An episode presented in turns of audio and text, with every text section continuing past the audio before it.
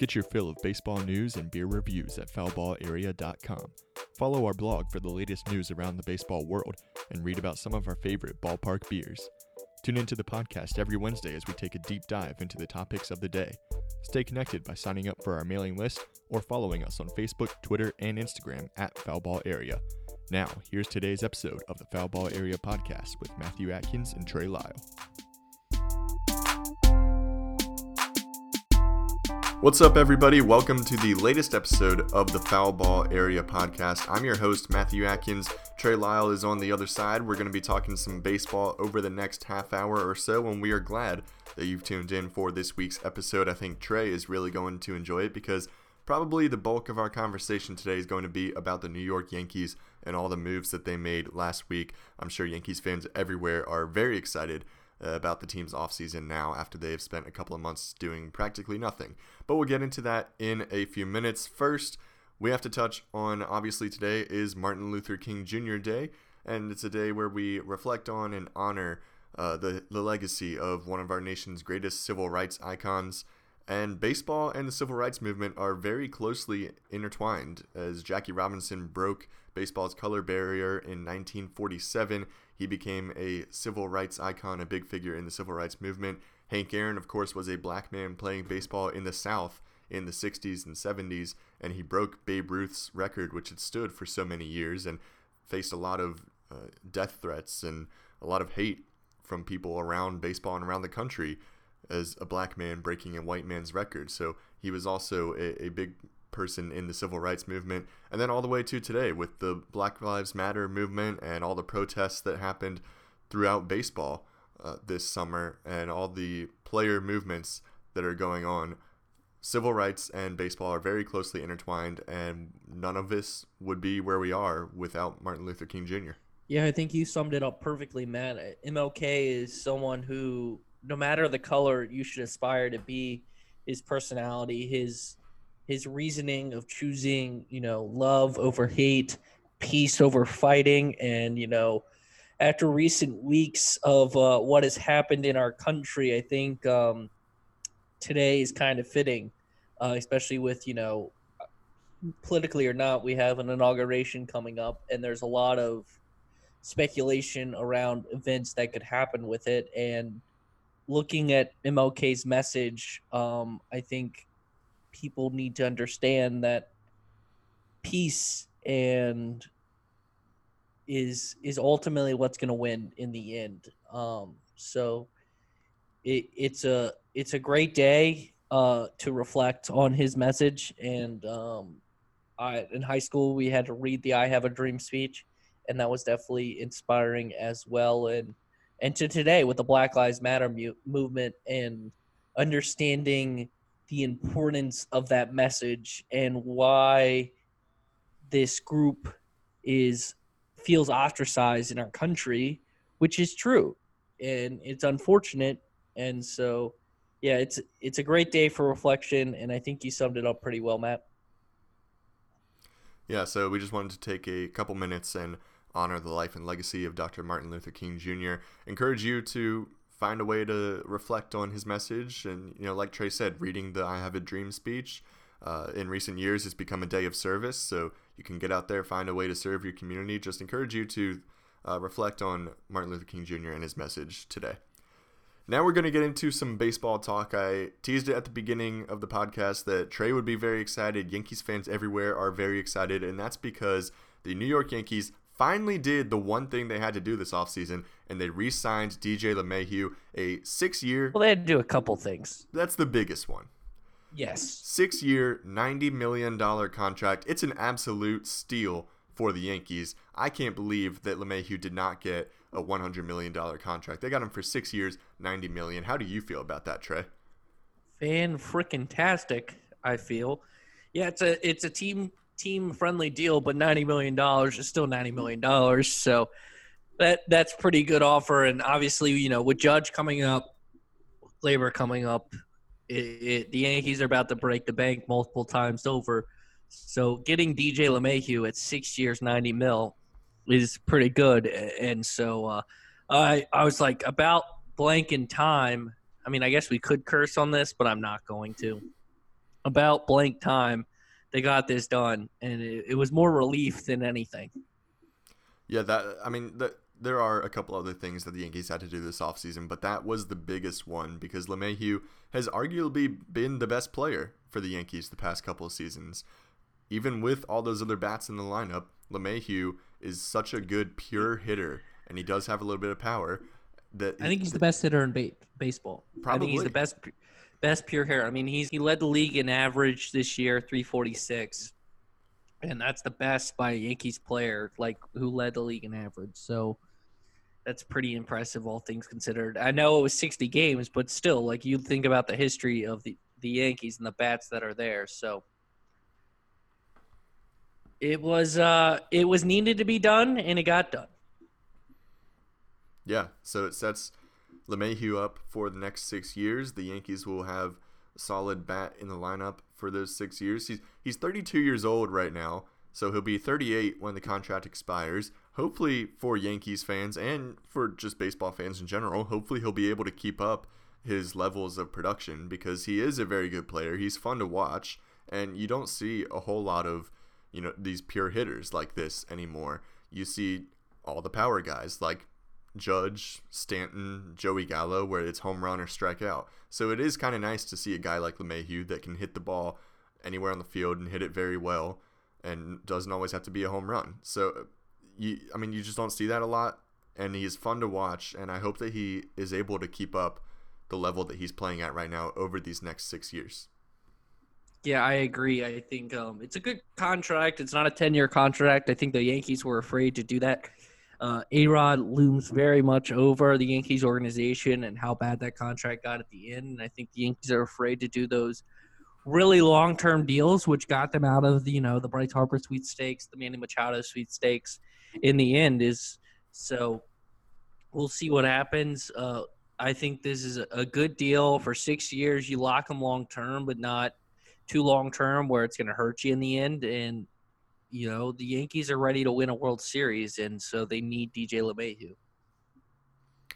And then, of course, after they re-signed DJ LeMahieu later the same night, that that was the news that came out in the morning, and then later that night, we got some reports that they were signing Corey Kluber to a one-year deal, and I don't know if that's official yet, but I think it's pretty one much year, eleven official. is what I saw. One year, $11 million for Corey Kluber, who pitched in one game for the Texas Rangers last season before he left with an injury, missed the rest of the season.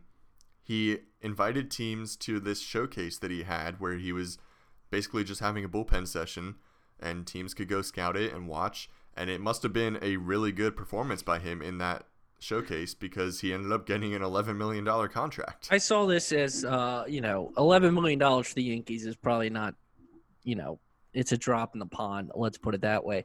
So this is a a risky signing, but it can ultimately be what the Yankees need. They get a, a pitcher towards the end of his career in Kluber, but you could get one of the best pitchers in baseball if he's playing up to how Corey Kluber can play. Even if you don't get, you know, Cy Young Corey Kluber, you get you don't need that if you're the Yankees. You have front end pitching with Gerrit Cole. You just need a really, really good number two, and Corey Kluber can be that because you know Luis Severino is going to be. Uh, he's probably not going to be ready for the start of the season because he's coming off Tommy John. He's not going to be fully ready, so you need that number two pitcher to go with Gerrit Cole, and Corey Kluber could be that. So it's a it's a risky signing by the Yankees, but ultimately, if they want to win a World Series, it's got to pay off. I think it's a very good move by them. Um, Corey Kluber, two-time Cy Young winner. Obviously, the past couple years he's been dealing with injuries and hasn't been that good. But I mean, I think he's still a good pitcher. It's just the injuries have gotten in the way. So I think that it is a good move for the Yankees. I'm really happy for Corey Kluber that he's able to get a deal like this after spending the last two seasons injured.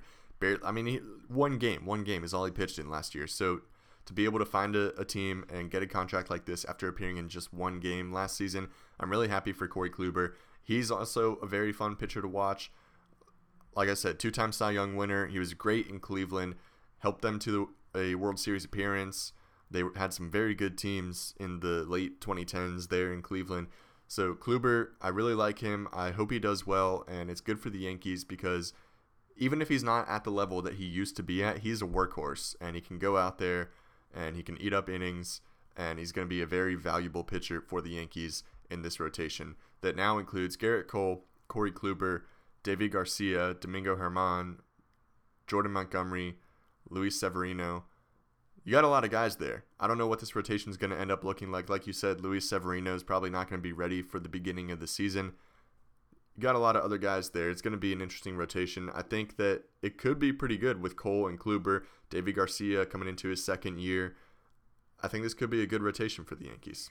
Yeah, I agree. You know, starting pitching has been the weakness of the New York Yankees. They have the lineup, they have the bullpen. They just haven't had the starting pitching to put them over the top. And getting a guy like Kluber should help a lot with that. Obviously, the Yankees coming in probably the favorites in the American League still, I would say. But the Dodgers are still probably the overall favorites, and that's who you're competing against when it comes to the World Series. So we'll see what happens. I like the moves for the Yankees. Maybe get another starting arm in there, or at least another pitcher. I think would help the Yankees. Yeah, definitely. Good moves for the Yankees this week, signing DJ LeMahieu and Corey Kluber. They are looking pretty good right now, sitting high on the American League East and in the American League overall. Like you said, they're probably the favorites, but they've been the favorites for the past couple years, and it hasn't exactly worked out. So we'll see. Exactly. So, moving on. Uh, so we've debated where would Theo Epstein go. I, I hammered hard for the the Los Angeles Angels to repair with Joe Maddon and try to fix Mike Trout and get him to the postseason.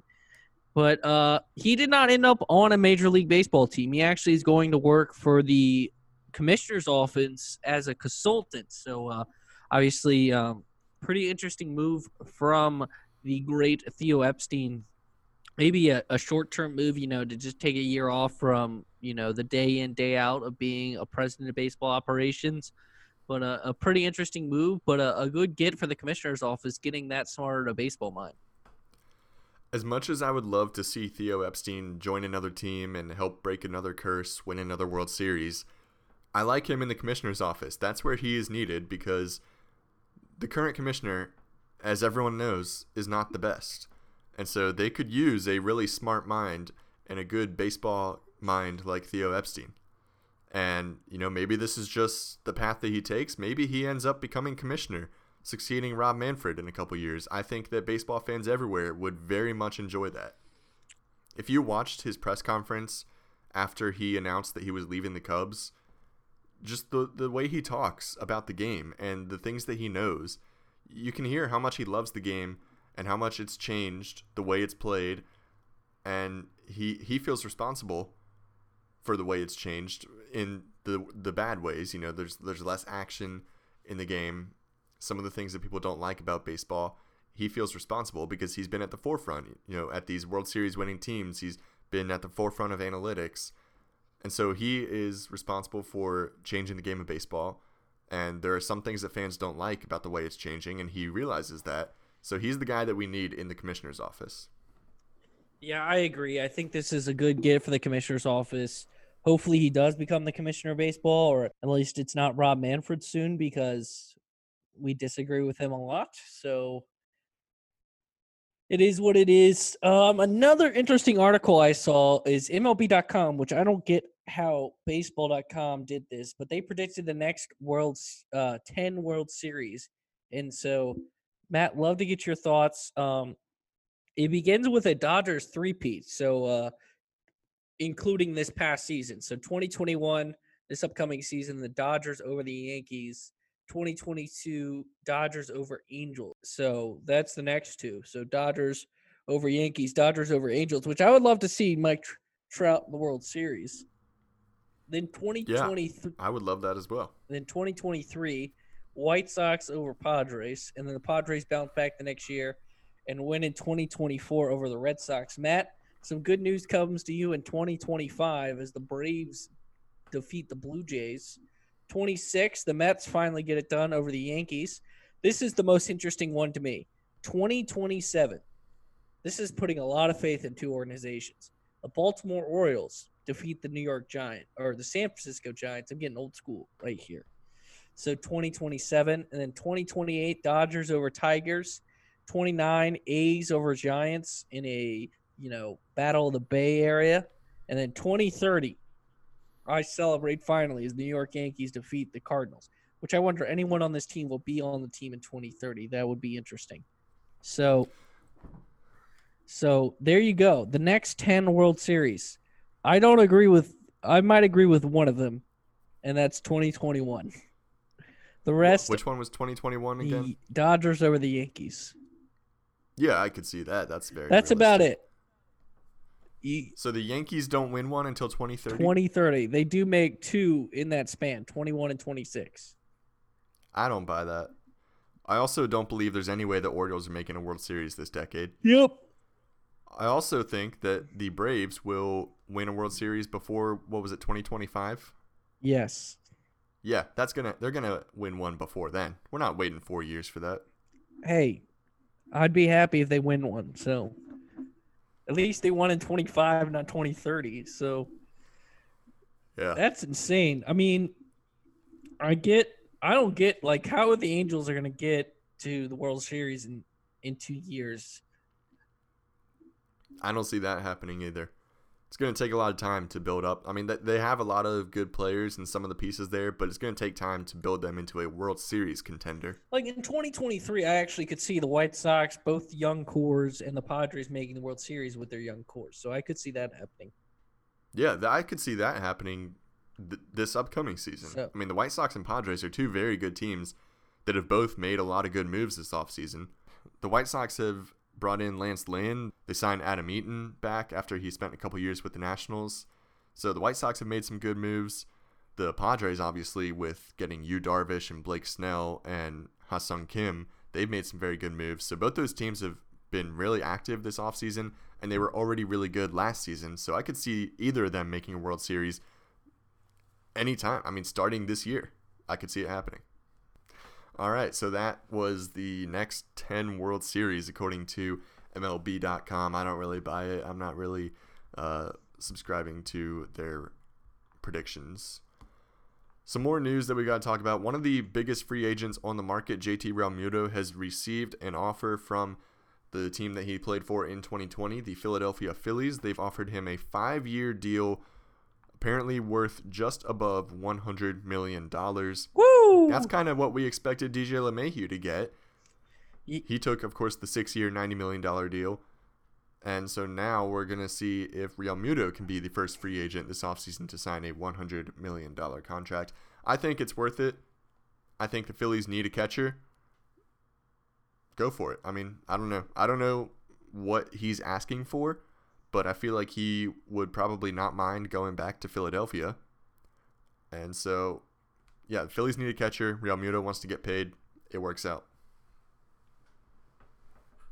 Yeah, I agree. I think um, you know, Realmuto is probably the best catcher in baseball. And so if the Phillies get that for five years, a 100 mil, getting him at 25, 25 million dollars a year, roughly, maybe a little bit more, 26, depending on how the deal shakes out, is is pretty good value. I mean, the Phillies desperately need to get back to the postseason, and they're not going to do it without Realmuto. So they need to make this move. I think um, I wouldn't be shocked if the Mets swoop in and try to make a move for him, but obviously they've already signed a catcher in James McCann, so maybe not. Yeah, the Mets seemed like they were the favorite at the beginning of the offseason, but like you said, they signed James McCann, who is a pretty good catcher. He's not on Realmuto's level, but he's pretty good. And so they filled their need at catcher by signing McCann. Phillies still need a catcher. Everyone, I mean, they, they have to be the, the favorite to re sign JT Realmuto because he, he played there for the past two seasons. They really need a catcher. They like him. I think he likes being there they've got to be the favorite. And if if this report that they've offered him this contract is true, then I don't see how he doesn't sign there. That's called a fun podcast today. That's a short. Po- that's called an off-season podcast for you folks. Thank you so much for listening. Make sure you rate and subscribe on all where you get our podcast. We'd love to hear your opinions about us. You probably tell talk about how great Matt is and how bad I am because that's pretty much how it goes here. Uh, make sure you. At least we're not writing. That's very true. At least uh, they could see all your typos. Exactly. Uh, follow us on Twitter at Mackins21, at Trey Lyle, also at Foul Ball Area on all social platforms. Thank you so much for listening today. Uh, for Matthew Atkins, I'm Trey Lyle. Uh, have a good day. Thanks for listening to the Foul Ball Area Podcast. Make sure to leave a review and a rating wherever you get your podcasts and subscribe so you get new episodes as soon as they come out. Thank you